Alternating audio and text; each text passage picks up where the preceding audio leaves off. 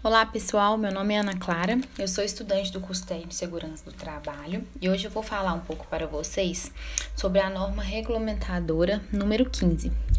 Essa norma ela foi publicada pela portaria 3274 no ano de 1978.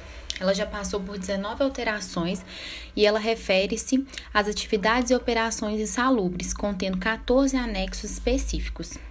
A NR15, como é mais popularmente conhecida, tem como objetivo estabelecer as diretrizes sobre as operações, atividades e agentes insalubres presentes nas atividades laborais. Também abordar os limites de tolerância e o valor do adicional de insalubridade, de acordo com seus níveis em cada ambiente de trabalho. São consideradas atividades ou operações insalubres as que desenvolvem acima do limite de tolerância previsto nos anexos 1, 2, 3, 5, 11 e 12. Ou seja, nesses anexos contém um limite que esse agente tem de exposição e acima desse limite de tolerância é considerado uma atividade insalubre.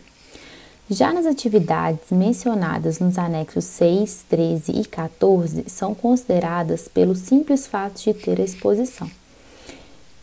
Então, o colaborador que tem a exposição por esse agente mencionado nesses anexos já é considerado uma atividade insalubre. E nos anexos 7, 8, 9 e 10 são comprovados através de laudo de inspeção no local de trabalho. De acordo com o grau de insalubridade, é feito um adicional monetário ao colaborador, podendo ele ser de 10, 20 ou até 40% em cima do salário mínimo. O colaborador que estiver exposto a mais de um fator de insalubridade será considerado o maior grau de adicional de insalubridade. Porém, quando a empresa elimina ou ela consegue reduzir essa exposição, esse adicional é cessado no pagamento.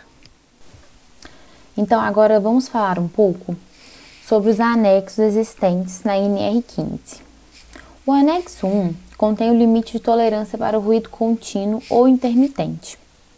Nele possui o fator de dobra Q5. Num decibel de 85, o colaborador pode ficar exposto 8 horas 90 decibéis 4 horas, 95 decibéis 2 horas e assim por diante. Já no anexo 2, possui limite de tolerância para ruído de impacto, que é aquele que apresenta o pico de energia acústica menor que um segundo e o intervalo entre eles maior que um segundo. No anexo 3, é sobre o limite de tolerância para o calor, e é importante ressaltar que não é para locais a céu aberto. O anexo 4 ele foi revogado, o 5 é sobre radiações ionizantes, o 6 fala sobre insalubridades em condições hiperbáricas, que é trabalhar submerso. O anexo 7, radiação não ionizante, sendo ele ultravioleta, laser, microondas. O anexo 8, são os limites de tolerância para vibração de corpo inteiro e de mão e braços. O anexo 9, sobre o frio, nele contém as câmeras frigoríficas ou ambientes que possuem temperaturas similares. No anexo 10, fala sobre umidade, que são áreas alagadas ou encharcadas. No anexo 11, sobre produtos químicos que são caracterizados pelo limite de tolerância. No anexo 12, aborda os limites de tolerância para as poeiras minerais e traz abordagens específicas também do asbestos, manganês e sílica livre. Já no anexo 13, é sobre produtos químicos que caracterizam insalubridade pelo simples fato de ter a exposição. Há também o anexo 13A, que fala sobre o benzeno, muito utilizado em postos revendedores de combustíveis. No anexo 14, é sobre agentes biológicos que caracterizam insalubridade pelo simples fato de ter contato com essa atividade.